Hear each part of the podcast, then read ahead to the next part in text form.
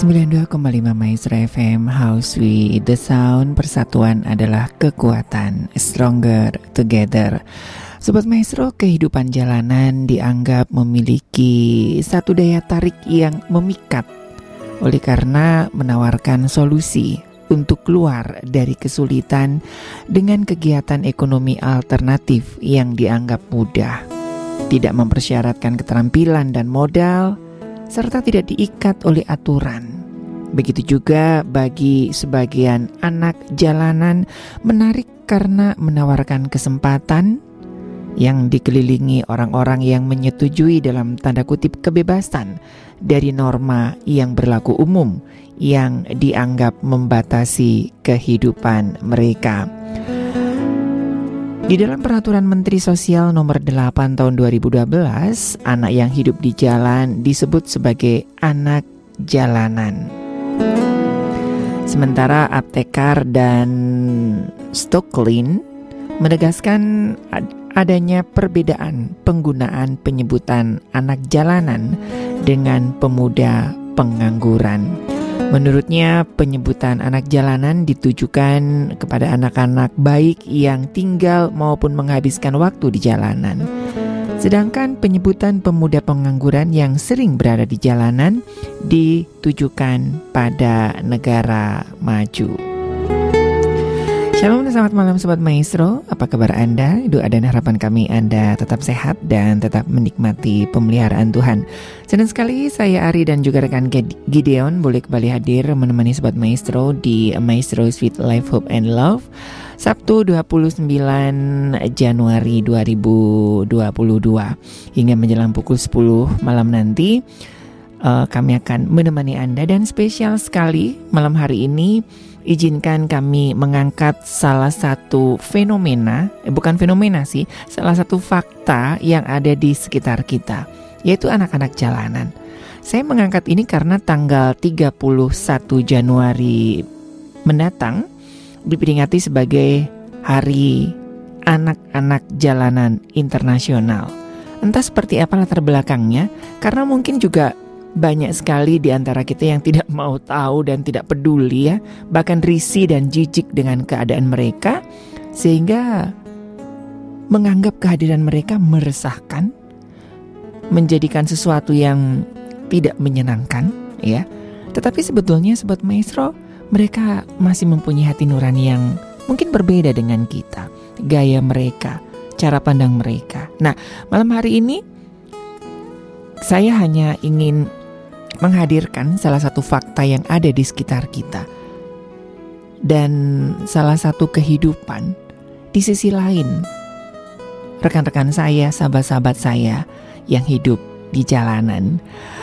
Oke, okay, buat Anda yang mungkin juga um, ini ada beberapa rekan-rekan saya yang uh, sedang bersama-sama dengan kami. Uh, saya mencoba menghubungi seorang sahabat ya di Semarang.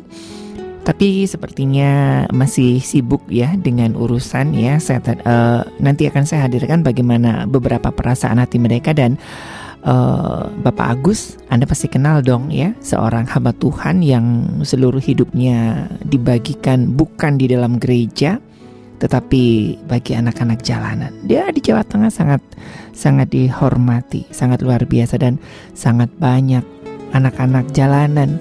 Bukan hanya anak-anak jalanan, orang-orang yang mungkin tidak dianggap oleh kita sebagai orang-orang percaya yang tersisihkan.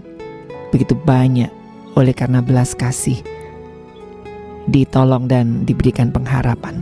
Oke, nanti kita akan uh, dengarkan ya bagaimana sisi ya sisi lain dari anak-anak jalanan. Jangan ke mana-mana, tetap di Maestro Sweet Life Hope and Love.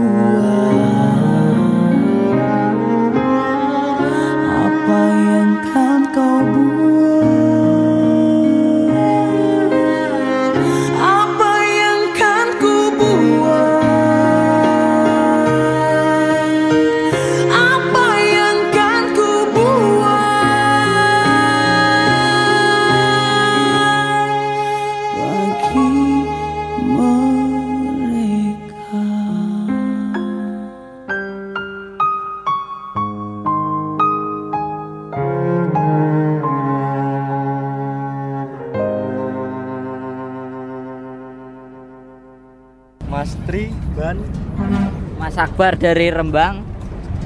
Mas Anam dari Rembang. Erik dari Pasuruan. Dwi dari Demak. April dari Semarang. Marlia dari Tuban. Dewi dari Pasuruan. Roni dari Rembang. Mas PA dari Rembang. Rio dari Rembang. Ya dari sisi keluarga. Yang gak cari kebiasaan aja cari cari saudara gitu. Sono ke sini daripada nggak di rumah.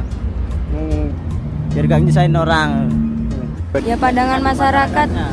pandangan. Masyarakat kan berbeda-beda. Negatif. Ya, ya hanya pandangan pasti jelek. Semua orang memandang pasti negatif. Cuma kita beda penampilan aja mas. Sama cuma kita beda penampilan. Di data, ditanya-tanya. Hmm. Kenapa kok ngamen? Kenapa kok di jalan nggak kerja? Hmm. Faktor pak, belum ada kerjaan. Kalau ada Hmm. kerjanya pasti kita kerja. Pasti kerja. Ngamen kan cuma untuk makan, kebutuhan sehari-hari. Yang pakai tato-tato Oh, di muka, berarti- itu agak susah sih kerjanya. Iya dilepasin, Berarti- didata. ya terkadang tapi terkadang sih ada dipukulin, Oh. meresahkan warga. masyarakat enggak Tidak ada yang resah. Atribut, hasil keringat, hasil soris, dirampasi, dibotakin kayak maling. Ya, yang koruptor diunggul-unggulin, dibelain. Terkadang ya dikasih makan. Terkadang dikasih mata- makan juga pak. Tapi Kalau terkadang pol pp juga ada yang bilang gini ntar kak ntar aku kasih kerjaan. Tapi ya nggak dikasih nggak dikasih kerjaan kosong. Oke. ya bukannya jadi jelekin pol pp nya enggak ini faktanya sendiri Bukannya jelek-jelekin uang. Kan pas Ini- ngamen. Ngamen kan di lampu merah. Lah habis itu ada Satpol PP kan daripada kena kan mending lari kampung-kampung diteriakin maling. Oh. nggak tahu kan udah dipandang negatif kan jadinya itu belain satpol pp nya kalau belum tahu kayak orang belum tahu kayak gini pak pasti pandangnya negatif pulang kayak anak-anak kayak gini kan biasanya dipandang negatif Hmm. difitnah yang enggak enggak ya untuk pesannya jangan mandang kami ya dari fashionnya dari dalam pandang kami dari dalamnya. Jangan dibedakan. Cuma karena fashion kayak gini mereka mandang kami negatif. Itu aja udah pesannya. Kita Mungkin juga sama-sama manusia. Hmm. dituduh-tuduh sembarangan sih Hmm. langsung digebukin gitu sering sama warga Sama warga. kan nggak tahu permasalahannya langsung main tonjok-tonjok aja gitu dituduh nggak jelas Soalnya kalau di dunia kayak gitu bukan dunia saya om. Ya pengen nyari pengalaman aja di jalan, pengen di jalan lagi gitu. Kan kalau di jalan bebas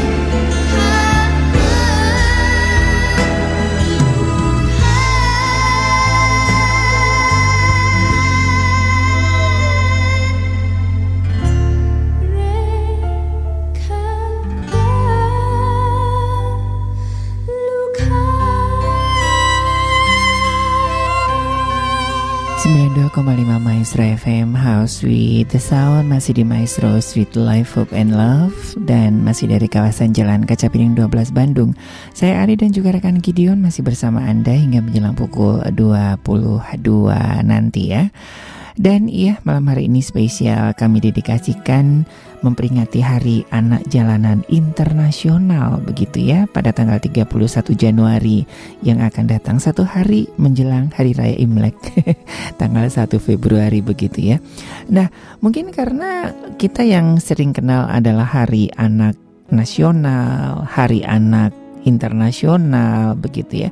Tapi jarang ada yang tahu ya bahkan saya uplek-uplek ya di di uh, Google begitu ya. Kenapa ini dimunculkan Hari Anak Jalanan Internasional? Karena memang ini bukan hanya masalah di Indonesia ya Sobat Maestro Masalah ini menjadi masalah di dunia yang lainnya ya Iya kalau misalkan beberapa tahun yang lalu kita melihat uh, apa itu anak-anak yang dengan pakai mobil yang unik terus dengan berbagai macam aksesoris yang mungkin nyentrik begitu ya. Sebetulnya kalau kita memahami kehidupan mereka pasti mereka punya alasan untuk melakukan hal seperti itu ya.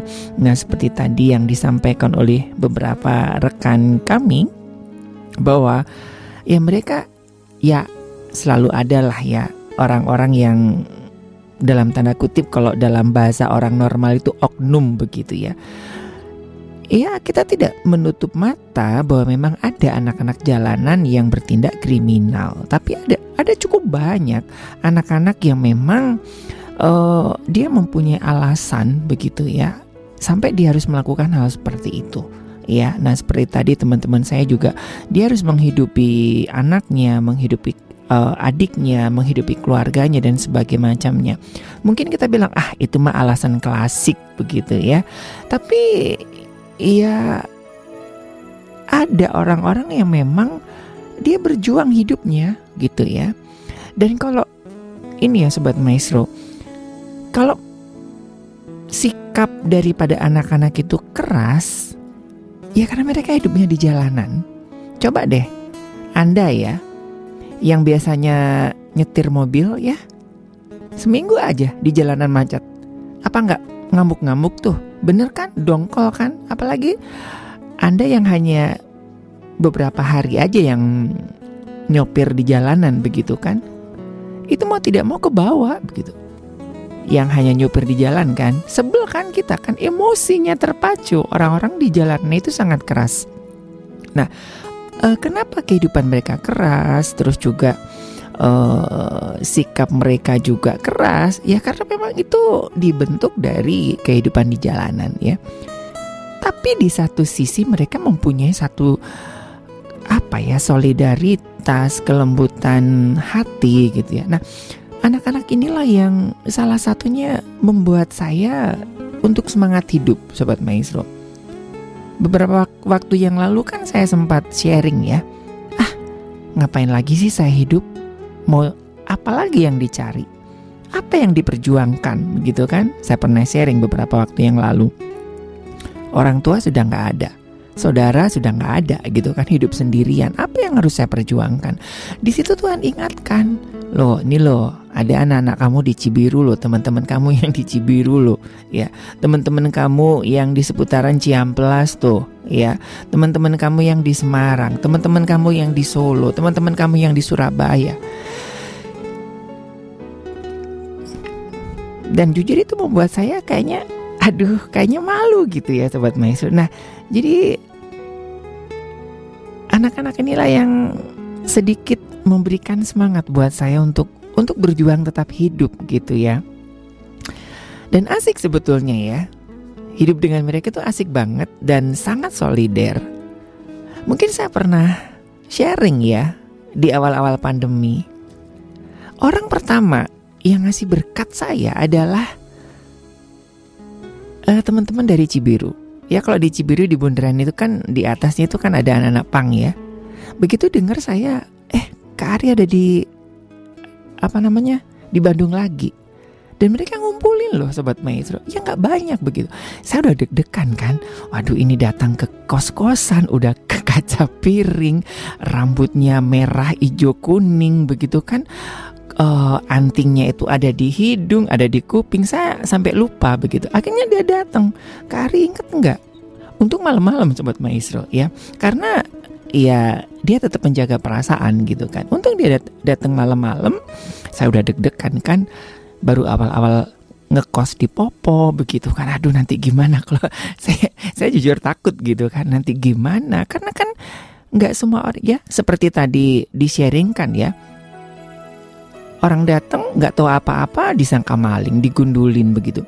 Mereka melawan juga salah nggak melawan ya babak belur begitu. Akhirnya nggak punya pilihan lain selain ya udahlah gitu. Nyerah gitu digebukin digundulin ya difitnah dituduh segala macam begitu. Nah salah satu orang pertama yang memberi saya berkat ketika masa pandemi adalah mereka. Nggak banyak sih hanya beberapa eh, ya hampir 200 ribu begitu ya. Tapi itu wow punya solidaritas. Nah mungkin ya itu ya kalau kita mau lihat sisi positifnya begitu. Ya secara fisik ya memang aduh gimana ya? Saya pernah di Jakarta diusir gitu ya. Karena di satu gereja karena pelayanan saya ke mereka ya di Senen di Pulau Gadung. Makanya saya aman di Jakarta sobat maestro ya. Kalau saya di Senen Senen itu kan preman-premannya kan ampun begitu apalagi Pulau Gadung gitu kan saya aman gitu. Mau tengah kalau kan mm, umumnya di Senen itu kalau udah lepas jam 7 apalagi di Pulau Gadung jam 7 itu kan nggak ada nggak ada nggak ada bus ya. Itu adanya di eh, bus luar kota begitu. Aduh itu udah namanya preman bergentayangan. Dan saya aman di situ gitu.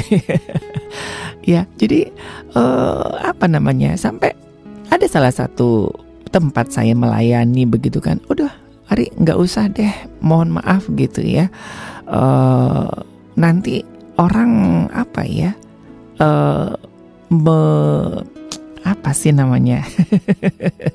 Nama baik daripada gereja tempat saya melayani nanti agak gimana ya jemaat resah gitu. Nah seperti yang dikatakan mereka begitu kan. Kadang-kadang kita berdoa Tuhan kirimkan jiwa-jiwa berikan aku hati seperti Tuhan Yesus berikan aku mata seperti Tuhan Yesus. Tapi dikasih jiwa-jiwa yang seperti itu wow Tuhan kalau bisa jangan kayak begini dong gitu kan. Ini mah bagiannya kesono aja gitu kan. Mereka juga jiwa sobat maestro. Nah, eh, ya ini ini ini eh, satu fakta dan satu satu satu kenyataan begitu ya. Nah, jadi anak-anak inilah yang memberikan spirit buat saya untuk tetap hidup. Ada sesuatu yang saya perjuangkan gitu kan. Dan luar biasa sekali gitu. Ya, dengan mengingat mereka, waduh ada semangat, ada yang saya perjuangkan. Bukan apa-apa gitu. Ya mereka ya bukan saya sok-sok pahlawan enggak ya karena memang saya panggilannya di situ sobat maestro. Saya lebih nyaman dengan seperti itu. Sebetulnya panggilan hati hati saya itu enaknya di gereja bersih, berdasi, khotbah dengan begitu wow gitu kan, ada tepuk tangan daripada gua nongkrong gitu kan. Di aduh, tapi ya rasa hati itu gimana ya gitu loh. Ya setiap orang kan mempunyai panggilan yang masing-masing yang berbeda begitu. Nah, jadi di malam hari ini ya, ini ada rekan-rekan saya. Saya tidak artinya eh, gini, tidak me apa namanya? Aduh susah ngomongnya ya. Bukan mendukung, bukan melarang, tapi inilah fakta, sebuah fakta kehidupan gitu. Bahwa ada loh anak-anak di Bandung juga banyak. Ya, dulu daerah Kosambi itu aduh miris sobat maestro. Ya, tiap hari dulu zaman saya di maestro itu saya kan siarannya cuma Sabtu ya. Sabtu jam 10 sampai jam eh jam 9 sampai jam 11 kalau tidak salah. Saya pulang dari maestro itu di Kosambi itu ada begitu banyak anak-anak kecil yang mati karena apa apa ngelem begitu ya dan nggak ada orang peduli gitu loh nah dari situlah Tuhan mulai kasih beban ya. Terus dulu di Ciamplas itu kan sebelum ada eh, jembatan layang di situ tempat saya mangkal dengan mereka, ngamen bareng begitu. Akhirnya saya pindah ke Bali. Di Bali juga sama be- beban itu ada gitu kan. Di Bali dengan anak-anak jalanan lagi begitu. Nah, jadi sobat maestro ini adalah eh, sebuah fakta, realita di tengah-tengah kehidupan kita. Lalu apa yang bisa kita lakukan sebagaimana dengan Adon? Adon ini saya sangat bersyukur ya, saya cukup kenal dengan Adon karena beberapa tahun yang lalu kami satu tim dalam pelayanan dan menjangkau anak-anak muda begitu. Iya dan ya karena Adon sendiri juga basicnya juga dari kehidupan yang tidak mudah begitu ya. Kebetulan sama-sama orang Jawa gitu kan. Dan kami pelayanan sama-sama untuk anak-anak jalanan. Aduh, ini ada sebuah realita. Apa yang bisa kita lakukan buat mereka? Ya, kalau kita nggak bisa ngelihat Tuhan yang kelihatan, bagaimana kita mengasihi Tuhan yang tidak kelihatan? Ya, makanya kan Tuhan Yesus pernah ngomong, ketika aku di penjara, engkau tidak menjenguk aku. Ketika aku kelaparan, engkau tidak memberikan aku makan. Ketika aku di penjara, engkau tidak menjenguk aku. Ketika aku telanjang, engkau tidak memberikan aku pakaian. Lalu orang-orang itu bilang, "Kapan Tuhan aku melihat engkau kelaparan, melihat engkau terpenjara, melihat engkau telanjang dan sebagainya macamnya?" Dan Tuhan bilang, "Kalau kamu tidak melakukan sesuatu untuk saudara yang paling kecil ini, engkau pun tidak melakukan buat aku. Ketika engkau melakukan, engkau memberi, engkau menerima orang yang kecil ini, engkau menerima aku. Nah, jadi sobat maestro, kalau dengan ya seperti lagunya Adon tadi ya, kalau kita ngelihat Tuhan yang dalam tanda kutip yang kelihatan di depan kita, nggak bisa ngelihat, bagaimana kita melihat Tuhan yang nggak kelihatan? Bagaimana dengan kasih kita? Ya, itu juga menjadi tamparan buat saya ketika saya berdoa Tuhan berikan aku hati seperti hatimu berikan aku mata seperti matamu begitu kan. Berikan aku kaki dan tangan seperti kaki dan tanganmu begitu kan. Apa yang dilakukan Yesus? Hal-hal yang gak dianggap itu yang Tuhan cari gitu. Ya nah jadi sobat maestro ini menjadi sebuah realita dan tantangan buat kita. Ada banyak di Bandung ya apa yang bisa kita lakukan? Nanti kita akan ngobrol-ngobrol lagi ya buat anda yang juga mungkin ada pengalaman ya. Silakan ya di 081 321 000925 ini ada satu lagu manis ya satu pujian indah. Zack William saya sangat suka banget dengan Zack William ya. Ini juga salah satu hatinya buat anak-anak jalanan dan narapidana. Bahkan dia bikin KKR dan menciptakan lagu di penjara. Lagu ini dikhususkan ya buat rekan-rekannya yang di penjara, Survivor. Ya, baik, tetap di Maestro Sweet Life Hope and Love. to get to come in and share what you've done in our lives with these inmates and hopefully win somebody for the kingdom today. Touch their heart, touch their lives some way, God. In Jesus' name. For so long I've carried the weight of my past, crippled by burdens like stones on my back. I thought I had fallen too far from your grace, but you came and showed me the way. When I was a lost, so searching, you the ground beneath my feet. When I was a blind man,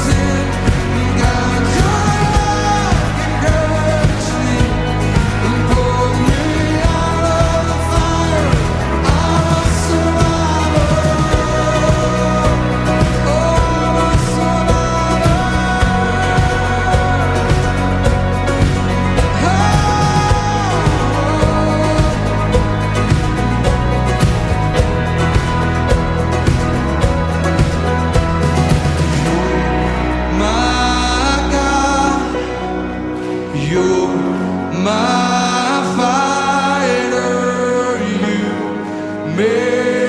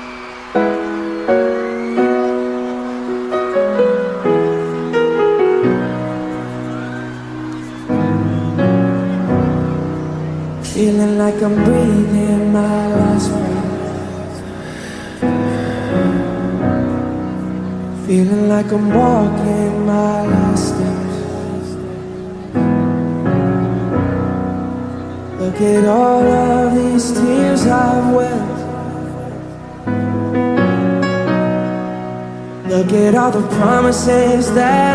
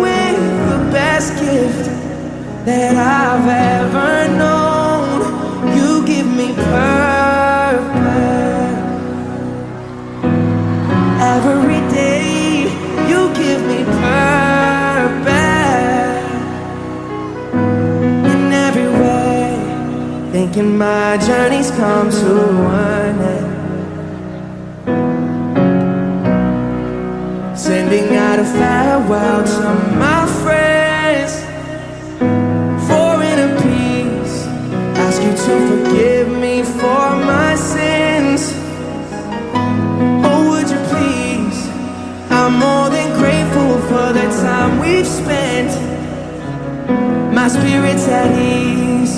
I put my all into your hands. Learn a lesson.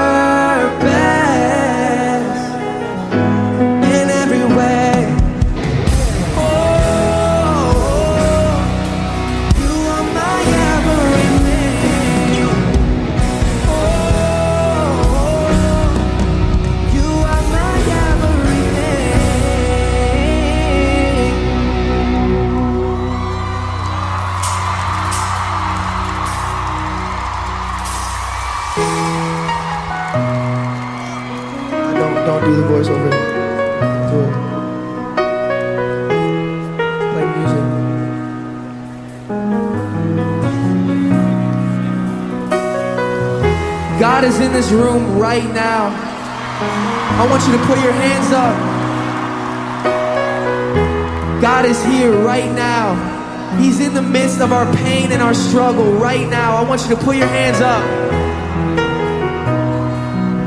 You are not alone. Do you hear me? You are not alone. You are not alone. You are not alone. You are not alone. Dinajan terhujana, mukar haroream tuh. Dinyadak mah tetiasa, tetiasa sengah terus saya kalau tenyadap tuh disesela eh, tuh dicarekan ngan lamun tenyadap ah, bakal sesah hi- hirup teh. Lamun teu tina nyadapna ti mana di lamun sapertoskeun malah kalapa dakur usum-usuman.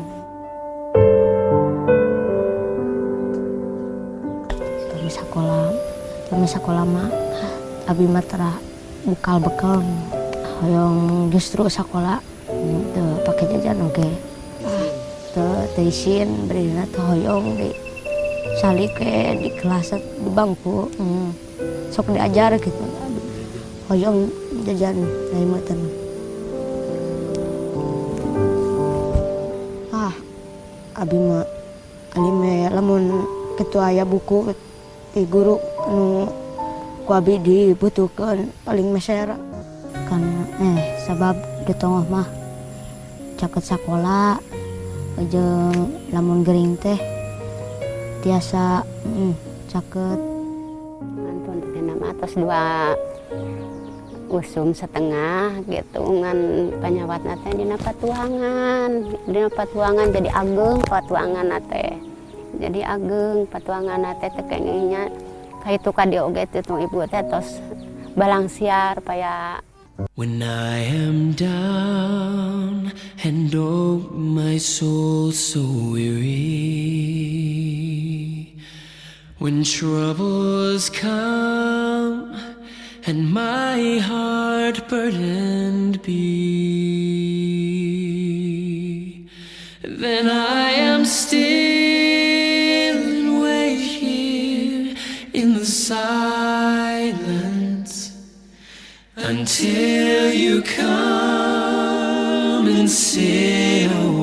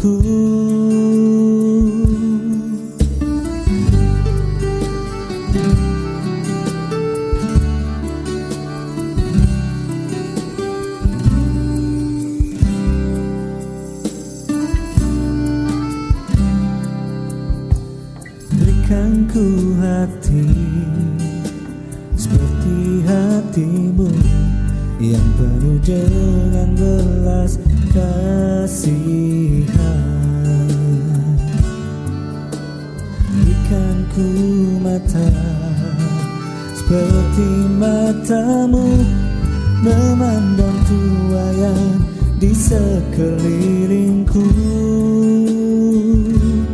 Berikan ku tanganmu untuk melakukan tugasku Berikan ku kakimu melangkah dalam rencanamu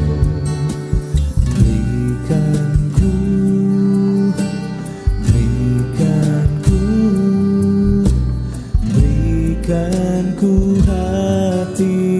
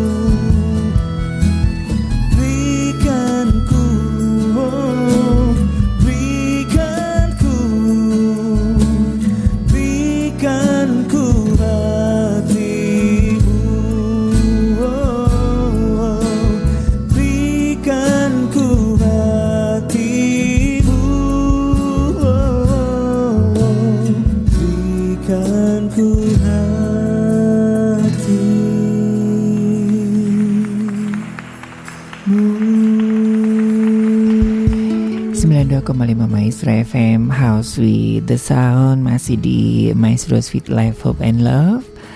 Masih dari kawasan Jalan Kaca Piring 12 Bandung. Saya Ari dan juga rekan Gideon Masih bersama Anda ya. Hingga menjelang pukul 22 nanti. Sudah 5 menit berlalu dari pukul 21 dan iya selamat malam untuk beberapa rekan-rekan saya ya Yang malam hari ini sedang bersama-sama dengan saya. Cayo, Cayo. Terima kasih Oke, nah sobat maestro, eh, apa namanya ya gambaran anak jalanan itu kan beda ya kalau di sinetron-sinetron itu kan anak jalanan kan, waduh kaya raya gitu ya. Tapi ini anak-anak jalanan, ini ada perbedaan ya sobat maestro, anak jalanan dan anak gelandangan begitu ya. Jadi sebetulnya itu beda gitu ya dengan anak pang begitu ya. Jadi, nah kadang-kadang eh, pemahaman ini menjadi campur aduk begitu ya. ya namanya juga orang hidup di jalan ya tentunya situasi kondisi pastilah mempengaruhi bagaimana cara mereka bersikap ya. Jadi ya cukup keras ya, cukup keras. Tapi ya itu tadilah ya. Ada ada sisi-sisi lain yang memang ya mereka juga manusia sama seperti kita kepingin dihargai, kepingin di apa ya aktualisasi sebetulnya sebagian besar dari mereka itu membutuhkan satu aktualisasi ya dan mungkin juga kebutuhan aktualisasinya agak berbeda dengan uh, Anda dan saya begitu ya. Dan sebetulnya ya memang akar masalahnya juga dari keluarga. Nah, ini istilah anak jalanan ini pertama kali diperkenalkan di Amerika Selatan, tepatnya di Brasilia dengan nama Meninos de Ruas yang menyebut kelompok anak-anak yang hidup di jalanan dan tidak memiliki tali ikatan dengan keluarga. Nah, penyebutan istilah anak jalanan di beberapa negara memiliki perbedaan. Di Kolombia itu anak-anak ini disebut gamin ya yang artinya melarat. Dan juga kutu kasur. Aduh ya. Di Rio de Janeiro disebut marginais ya, yaitu kriminal atau marginal. Di Peru disebut pajaros frutero ya atau burung pemakan buah. Di Bolivia disebut polilas atau ngengat. Di Honduras disebut resistoleros atau perampok kecil. Di Vietnam disebut buidoi ya atau anak dekil. Di Rwanda disebut soli saligoman ya anak yang menjijikkan.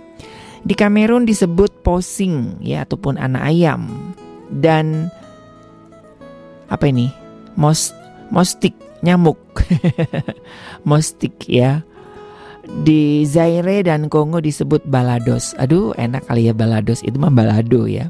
Ini balados atau pengembara. Nah, istilah-istilah ini secara tidak langsung memberikan stigma pada anak jalanan.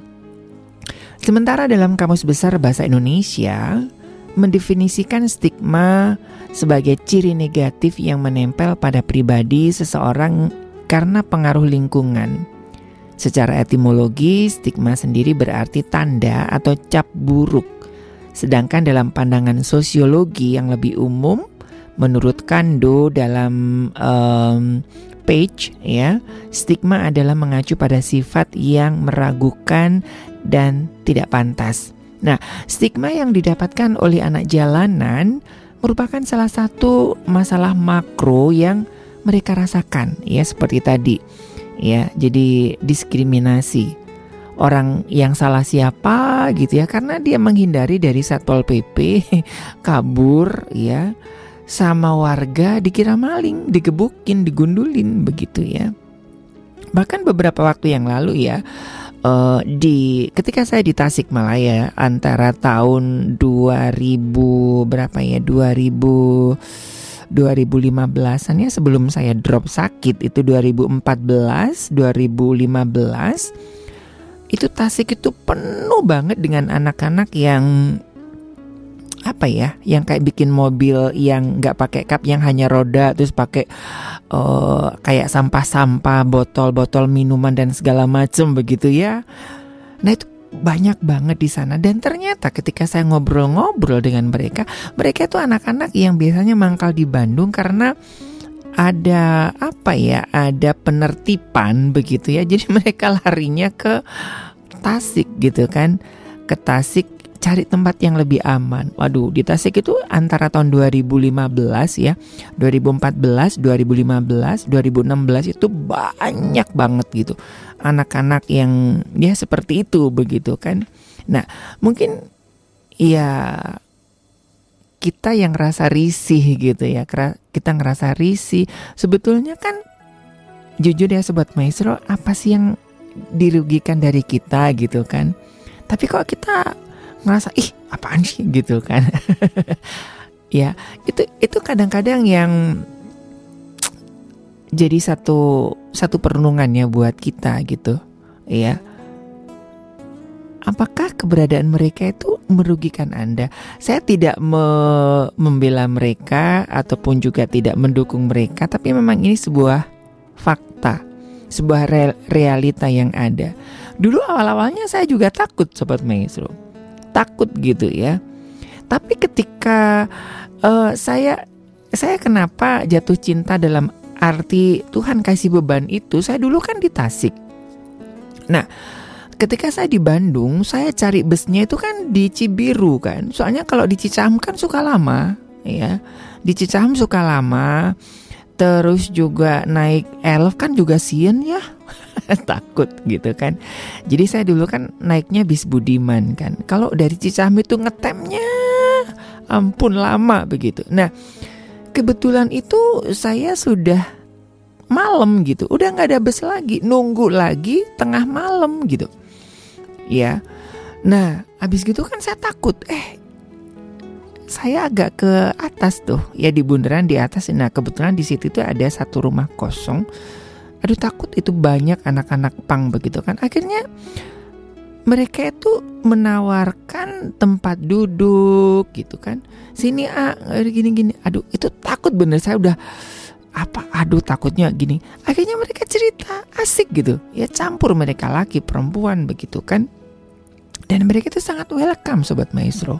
Ya dan itulah saya kenal dengan eh, salah satu anak ya. Itu tahun berapa ya saya di Tasik eh, ya antara tahun tahun-tahun 2000 2012 begitu ya. Karena saya di Tasik 2009 2009 sampai 2018 kemarin. Nah saya kenal itu. Jadi kalau saya eh, pulang ke Tasik saya nyari busnya itu di di bundaran Cibiru situ kan Nah kadang-kadang kan suka malam gitu kan. Kalau kecilnya kan kejauhan lagi gitu kan, ang- naik angkotnya lagi gitu kan, gitu. Nah jadi saya kenal anak-anak ini di di bundaran Cibiru gitu kan. Itu cukup banyak ya. Saya nggak tahu apakah sekarang masih ada. Nah mungkin ada beberapa temen yang daerah Cibiru gitu. Saya kehilangan jejak mereka. Dulu ada di Ciamplas ya sebelum ada jembatan layang gitu di ada di situ. Tapi ya sekarang sudah lumayan rapi ya kalau tidak salah di Bandung ya. Karena sudah mulai ditata dan kebijakan-kebijakan kayaknya sudah mulai eh apa namanya? Kayaknya agak jarang ya. Nah, biasanya yang datang itu kan anak-anak dari luar kota begitu ya. Ya, apa pun keberadaan mereka, mereka tetap manusia yang juga kepingin dimanusiakan ya. Jadi ini tantangan ya buat kita sebagai anak-anak Tuhan ya. Ayo, Anda mau tantangan? Ayo silakan. Berani nggak ya kira-kira ya? Tapi mem- memang ini jadi satu dilema ya sobat Maestro seperti tadi diceritakan. Sekarang ada ada ya, ada teman saya. Dia bukan anak jalanan, tapi dia pakai tato gitu. Iya kan? Orang pakai tato gitu. Itu aja kan eh orang tatuan masuk gereja. orang tatuan mau kerja gitu kan. Nah itu yang kadang-kadang membuat anak-anak ini dapat stigma begitu kan. Apakah benar orang-orang yang bertato itu selalu jahat, selalu negatif gitu kan? Apakah benar orang-orang yang berjas berdasi itu selalu mempunyai hati nurani dan kehidupannya lebih baik, lebih bagus daripada mereka gitu kan? Kita lihat aja kan koruptor-koruptor. Terus ya ya memang ya oknum begitu kan. Ya ya mereka juga sebetulnya ada beberapa oknum yang jahat juga ada, yang kriminal juga ada, tapi kan tidak harus digeneralisasi begitu. Ini adalah sebuah fakta dan realita di sekitar kita. Apa yang kita lakukan? Apa yang bisa kita lakukan? Ya, jangan hanya bisa bersembunyi di balik doa. Doa itu keren banget. Tapi kadang-kadang jujur ya sobat maestro, saya dulu Tuhan saya doa aja. Tapi kan kita kepingin action gitu. Saya punya banyak alasan. Kan doa lebih bisa menjangkau lebih dahsyat, lebih luas daripada kita datang. Eh, jujur itu dalam hati saya itu mah buat alasan lu aja, Ri. Ketika Tuhan suruh eh, datang ke mereka begitu kan. Ya, ya saya tidak menghakimi itu kan, tapi jujur buat saya sendiri Tuhan saya kan udah doa doain buat mereka gitu. Iya, lu bisa doain mereka, tapi lu terima nggak? gitu, lu terima nggak? Tuhan Yesus nggak aja ngedoain aja mereka loh sobat maestro. Saya tadi siang itu dapat oh apa ya? eh, tertampar dengan satu lagu lagu Mandarin begitu. Tuhan itu tidak hanya datang menjadi manusia, tetapi dia juga mencari yang terhilang, bahkan berkorban untuk orang-orang yang kakak begitu gitu loh. Iya. Dia cariin satu persatu. Nah, itu buat saya iya ya. Wah, ketika saya udah mulai, udahlah Tuhan, please deh gitu. ya. Nah, eh, saya sebetulnya tadi tuh cari-cari nomornya eh, Bang Agus ya, Mas Agus ya. Kita kenal ya seorang pendeta yang jadi sekarang diundang ke mana-mana ya. Dulu boro-boro ada yang mau. Begitu dia luar biasa ya. Baru tuh ya diundang di TV, diundang ke gereja ke mana-mana. Tapi ya memang itulah ya. Eh, ya jarang ya orang-orang yang seperti eh, Mas Agus ini ya dengan seorang pendeta tapi ya betul-betul hatinya buat mereka ya. Nah, ya mudah-mudahan saya sebetulnya hari-hari ini ke Jawa begitu ya. Tapi karena memang ada satu dan lain hal, mudah-mudahan habis Imlek begitu ya, saya bisa ke eh, Surabaya dan ke Jawa begitu ya. Oke, kita akan nikmati beberapa kidung pujian dan eh, tadi saya ambil cuplikan ya eh, dari sharingnya dari eh, Mas Agus ya. Anda pasti eh, kenal ya, bahkan Agus Sutikno ya. Di Bandung juga ada sebetulnya. Cuman saya kehilangan jejaknya. Baik, kita nikmati beberapa kidung pujian berikut ini tetap di Maestro Sweet Life Hope and Love.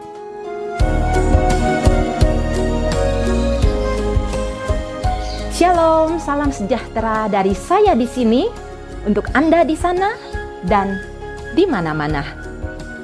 Sungguh bersyukur bila pagi hari Tuhan masih membangunkan kita. Tubuh kita sehat dan dalam keadaan baik. Ini semua adalah anugerah Tuhan. Hari-hari ini dunia sedang mengalami keadaan yang menyedihkan dan menakutkan rumah-rumah sakit penuh dengan orang-orang yang terpapar COVID. Terjadi kelangkaan stok oksigen, stok obat-obatan, dan terjadi antrian di mana-mana. Tidak sedikit korban meninggal dunia. Bahkan orang-orang yang kita kenal, orang-orang yang dekat dengan kita, harus pergi dalam keabadian. Keadaan ekonomi juga begitu suram. Sampai kapan keadaan ini berlangsung? Iya, sampai kapan? Ini pertanyaan banyak orang, termasuk mungkin pertanyaan Anda, pertanyaan saya. Lalu saya diingatkan ada satu kalimat bijak yang mengandung kebenaran dan pengingat sepanjang masa. It will be past. Ini pun akan berlalu. Ya, kalimat bijak ini mengingatkan kita ketika kita sedang bersuka cita, berbahagia, dan dalam keadaan yang menyenangkan lainnya. Ingat, ini pun akan berlalu. Begitu juga ketika ada masalah yang berat, masalah besar, duka cita, kehilangan, atau keadaan-keadaan yang berat yang kita alami. Kita pun harus ingat, it will be past. Ini pun akan berlalu semua yang ada di dunia tidak ada yang tetap. Suatu hari hidup kita di dunia pun akan berlalu, akan berakhir. Dan hanya Kristus firman-Nya yang tinggal tetap. Seperti dikatakan, langit dan bumi akan berlalu, tetapi perkataan-perkataanku tidak akan berlalu. Ya, kita semua sedang berjalan menuju batas kehidupan. Kita sedang berjalan menuju kekekalan. Perjalanan ini singkat. biarlah di dalam perjalanan yang singkat dan kita tidak tahu bisa tiba-tiba berhenti, kita tetap hidup melekat dengan Tuhan. Biarlah api Roh Kudus tetap menyala, persediaan minyak tetap terjaga. Amin.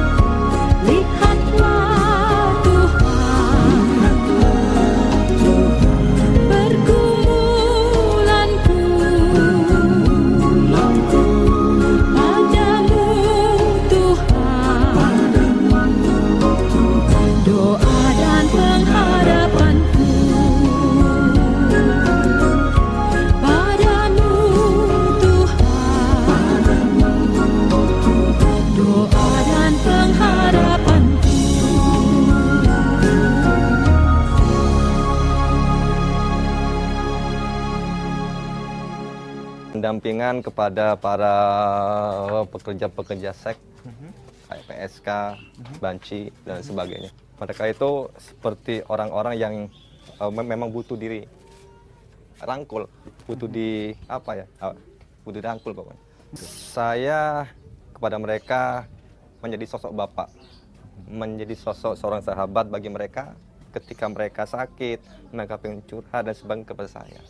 Untuk dari dulu sampai sekarang, ya, ya banyak teman-teman yang yang apa ya eh, mereka bergabung. Tapi karena ke- kemungkinan mereka itu tidak punya hati untuk ke sana, tidak komitmen, ya mereka cuma sebulan dua bulan, habis itu mereka kabur pergi sampai hari ini.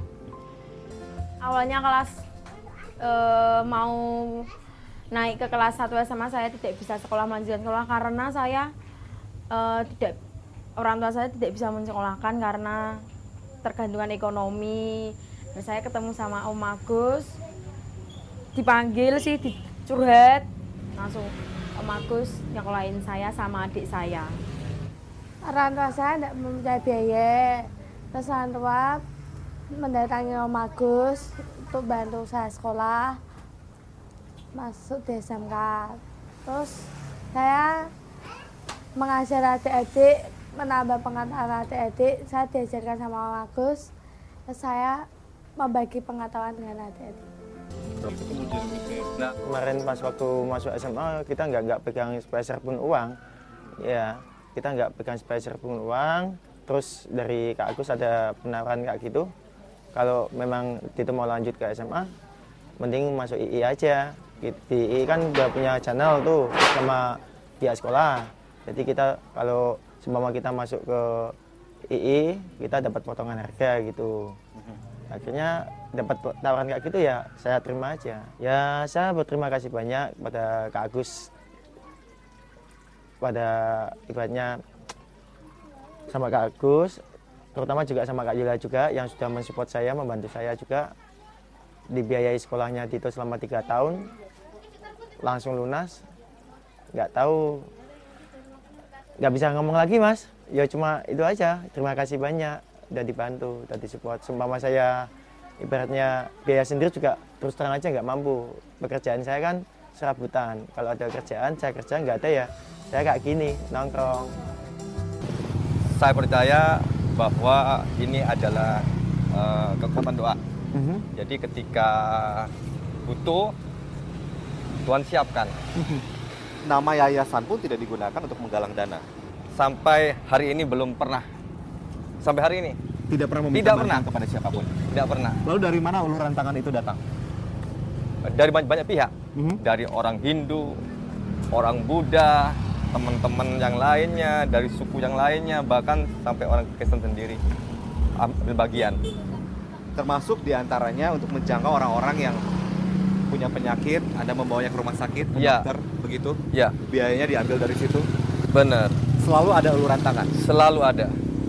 pas teman saya Waria sendiri lah dia kan dari bukan asli Semarang sedangkan dia juga udah nggak punya keluarga status dia dia lagi sakit ya sakit parah lah yaitu pas posisi itu pas sakit parah semua yang ngurusin Mas Agus dari rumah sakit. Ya teman saya dua-duanya itu udah almarhum semua sih. Ya semua dari Mas Agus yang ngurusin. Banyaklah perubahan yang saya alami. Dalam hal satu agama saya kalau hari Sabtu pagi ibadah di Yayasan Hati Bagi Bangsa. Terus saya mengenal Tuhan 2008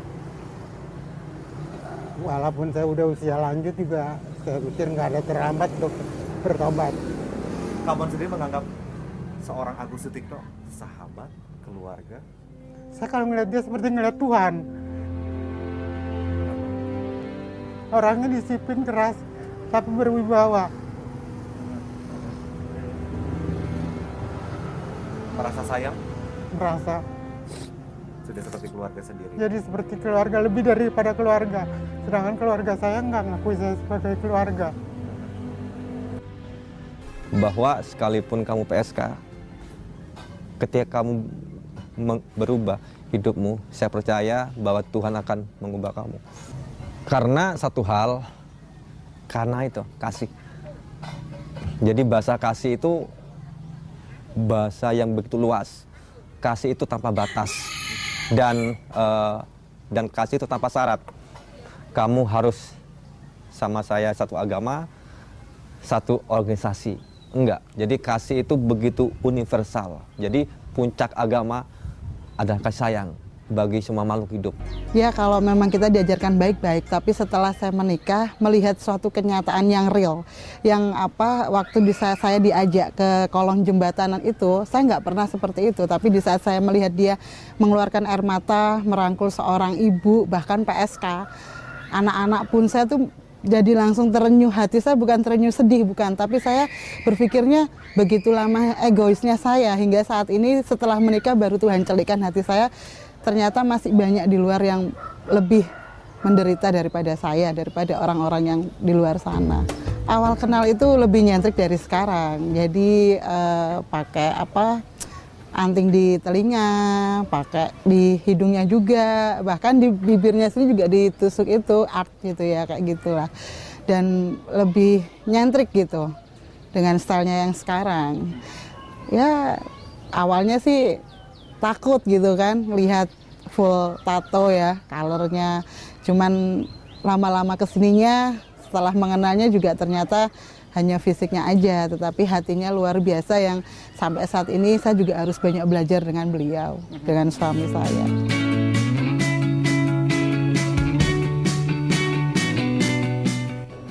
Cuma saya gini, Mas, saya minta tolong, mau diapakan saja saya mau, cuma saya tinggal ikut Mas Agus. Gitu. Soalnya gini, seandainya saya punya biaya, saya obat jalankan. Nah, saya tidak punya biaya.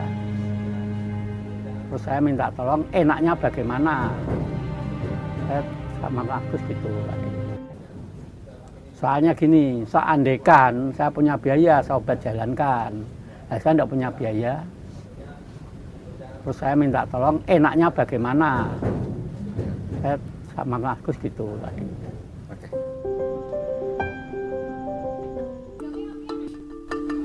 Bagi saya eh, kalau untuk hal-hal itu bagi saya loh ya. Baik itu sakit apa pun karena itu sama-sama manusia. Jadi bagaimanapun mereka, siapa pun mereka, sakit apa pun mereka, saya harus bisa untuk menangani mereka, merangkul mereka.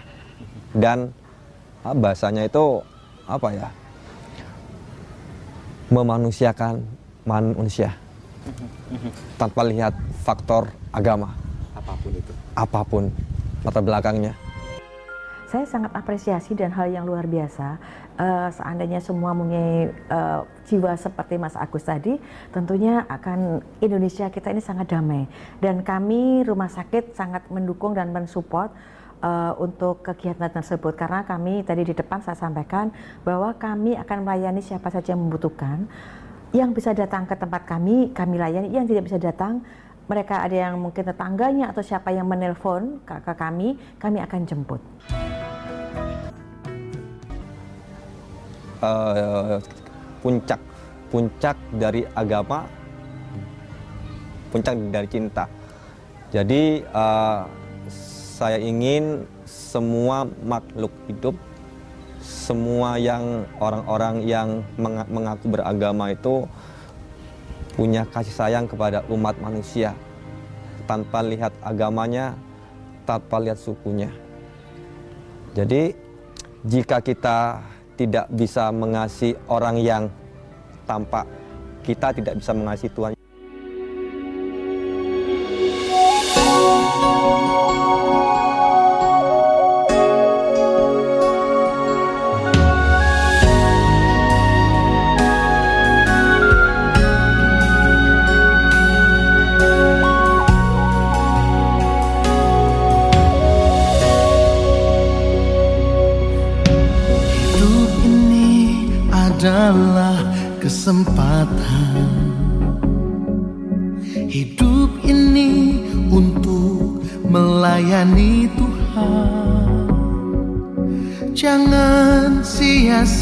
Sia-siakan waktu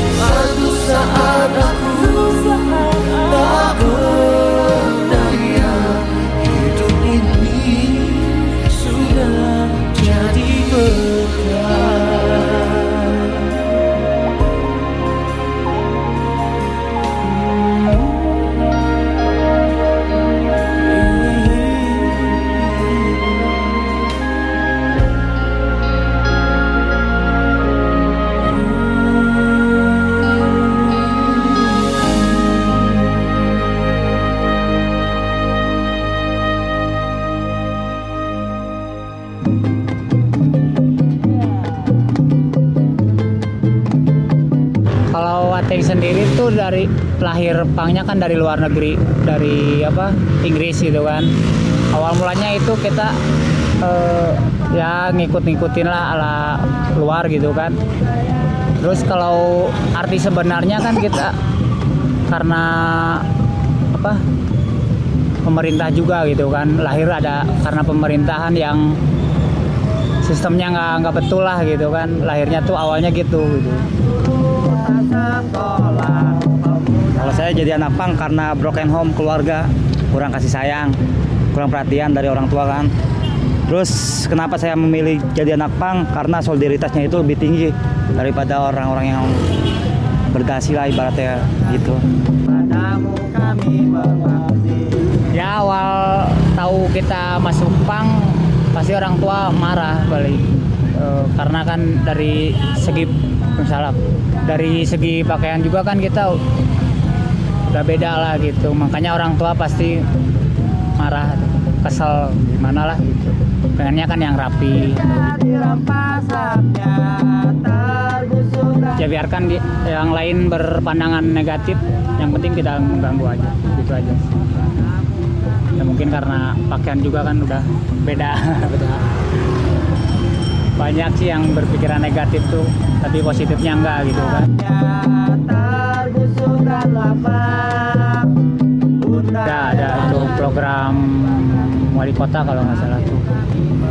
Ya kita awalnya harus ikutin dulu itunya Peraturan mereka mereka kayak saya juga pernah ngerasain di panti sosial Jakarta ya. Emang dibina dulu. Bina dulu. Eh, harus ngikutin peraturan situ lah kita nggak harus berubah sikap kita. Tadinya brutal menjadi lebih baik soalnya ada kegiatan juga kayak ngejahit. Gimana sih kayak Bengkel. musik bengkel mobil.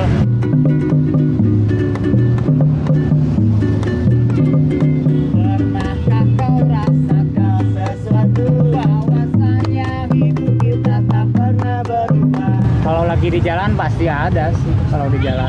Kalau di daerah sih enggak dari aparat dinas sosial Dengan dinas. dinas PP satpol pp Pak. kayak dibina lagi lah selama tiga bulan tahu walau nyawa percuma Ya kalau saya kan sebenarnya kan udah punya keluarga ya kan. Kalau sama di Jakarta kan harus enam bulan kan, harus magang. Enam bulan itu udah magang. Kalau udah kelar magang, emang dimasukin sama dia. Tadi kan saya kan butuh keuangan kan buat nafkahin keluarga saya, apa gimana kan. Makanya saya kagak betah. Sebenarnya sih bagus kayak gitu kan. Tapi kan prinsip saya kan kalau saya selama enam bulan yang, nah- yang nafkahin keluarga Anak saya istri itu siapa? gimana? Anak istri. Nah gitu saya makanya saya nggak betahnya di situ doang. dan bagi kami Oh, ada dari media dari ya sebenarnya kemarin tuh agak merusak sih merusak citra juga sih buat kita gitu kan jadi yang pada mati-mati kan bukan anak pang. Ya anak pabrik ya. Anak pabrik itu. Lumayan juga sih dampaknya. Gak enak sih sebenarnya kemarin. Ya jadi penghasilan agak berkurang juga. Emang. Katanya kan buat eh, apa bilangnya buat ngamen tuh buat minum. Buat mabok. Buat mabok lah. Padahal beda-beda kan tiap orang nggak nggak ada yang mabok ada yang enggak kan ada yang buat nafkahi anak kan. Nggak semua orang anak pang mabok nggak. Individu mengikat semua hal yang kau katakan tentang paling saya nyablon dan juga gitu. Nyablon lah saya. Nato mah kurang bisa. Paling ini nih bisa nato. Bisa. Apa aja kayak sablon baju bisa nato juga bisa sih banyak lah keterampilan saya yang saya dapetin? Ya kalau dari Ateng mah tetap ngamen. Nggak ada. Tapi kalau ada kerjaan masih pasti kerja sih. Sekarang nggak ada kan ya paling ngamen aja. Nggak ada kerja yang lain bagi kami kreasi bukan pagi-pagi kita ke pasar ngamenan pasar eh, siang paling di lampu merah nanti biasanya malam Lesehan. lesehan. Kafe-kafe pinggir jalan. Gitu jadi nggak sering di lampu merah lah gitu. Ada kan kadang juga gitu. kadang-kadang di stopan kan sepi. Nggak tiap hari rame stopan. Kita tak peduli apa kata kalau saya sih emang suka seni sih. Seni itu kan beda-beda. Ada seni anting seni tato ya bodo amat lah orang ngomong masalah tato ya kan? Urusan tato kan saya sama Tuhan bukan sama mereka kan? Yang penting kita kalau saya mah free aja kalau lah. orang ngomong ah tato gue bodo amat ya kan? Yang penting nggak ngerusak mereka. Nggak merugiin mereka juga sih. Itu kan deh hak masing-masing kan punya hak semua. Mengikat kalau sukanya bisa ngumpul bareng sama ya sama teman-teman gitu kan. Kalau sukanya tuh dari yang nggak kenal tuh jadi kenal gitu kan. Terus kalau dukanya paling ya itu dikejar-kejar aja. Jalan sama di sama dinas sosial Sosial, itu yang dukanya sih sebenarnya. peran budaya bergerak berontak. Ya saya sih buat masyarakat jangan pandang anak pang itu berbuat kriminalitas. Nggak semuanya anak pang itu berbuat kayak gitu sih kalau pang-pang yang buat kriminalitas itu cuma pang-pang cuma ikut-ikutan doang. Yang merusak ya itu dia. Cuma ikut tapi artinya nggak tahu kan banyak kan gitu. Cuma ngikut ngepres doang. Nggak tahu sejarahnya itu kayak gimana. Ya jangan pandang kami kami orang itu sampah nggak semuanya itu. Sampah itu sampah masyarakat mah jangan lihat casingnya dulu sih. Eh, pelajari lebih dalam aja gitu. Jangan lihat eh, penampilannya dulu gitu. tentang cara hidup kita. Tak peduli apa kata mereka. Yang penting bisa berkarya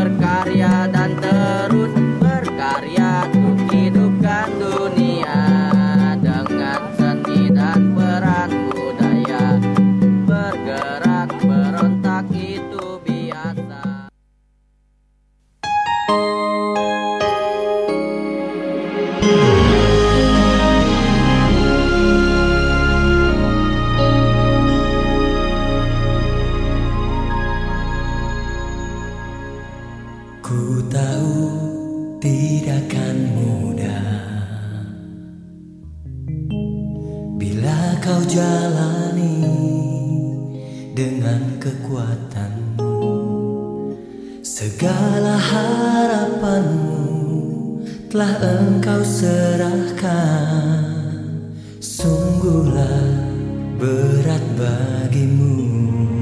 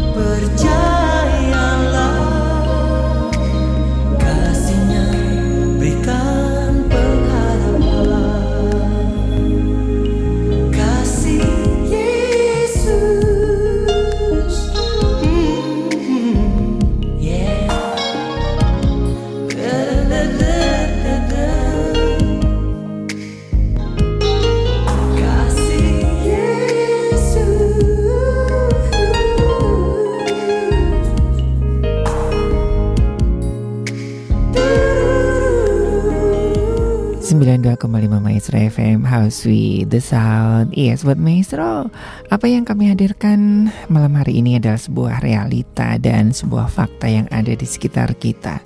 Sekarang pilihan ada di tangan Anda dan saya.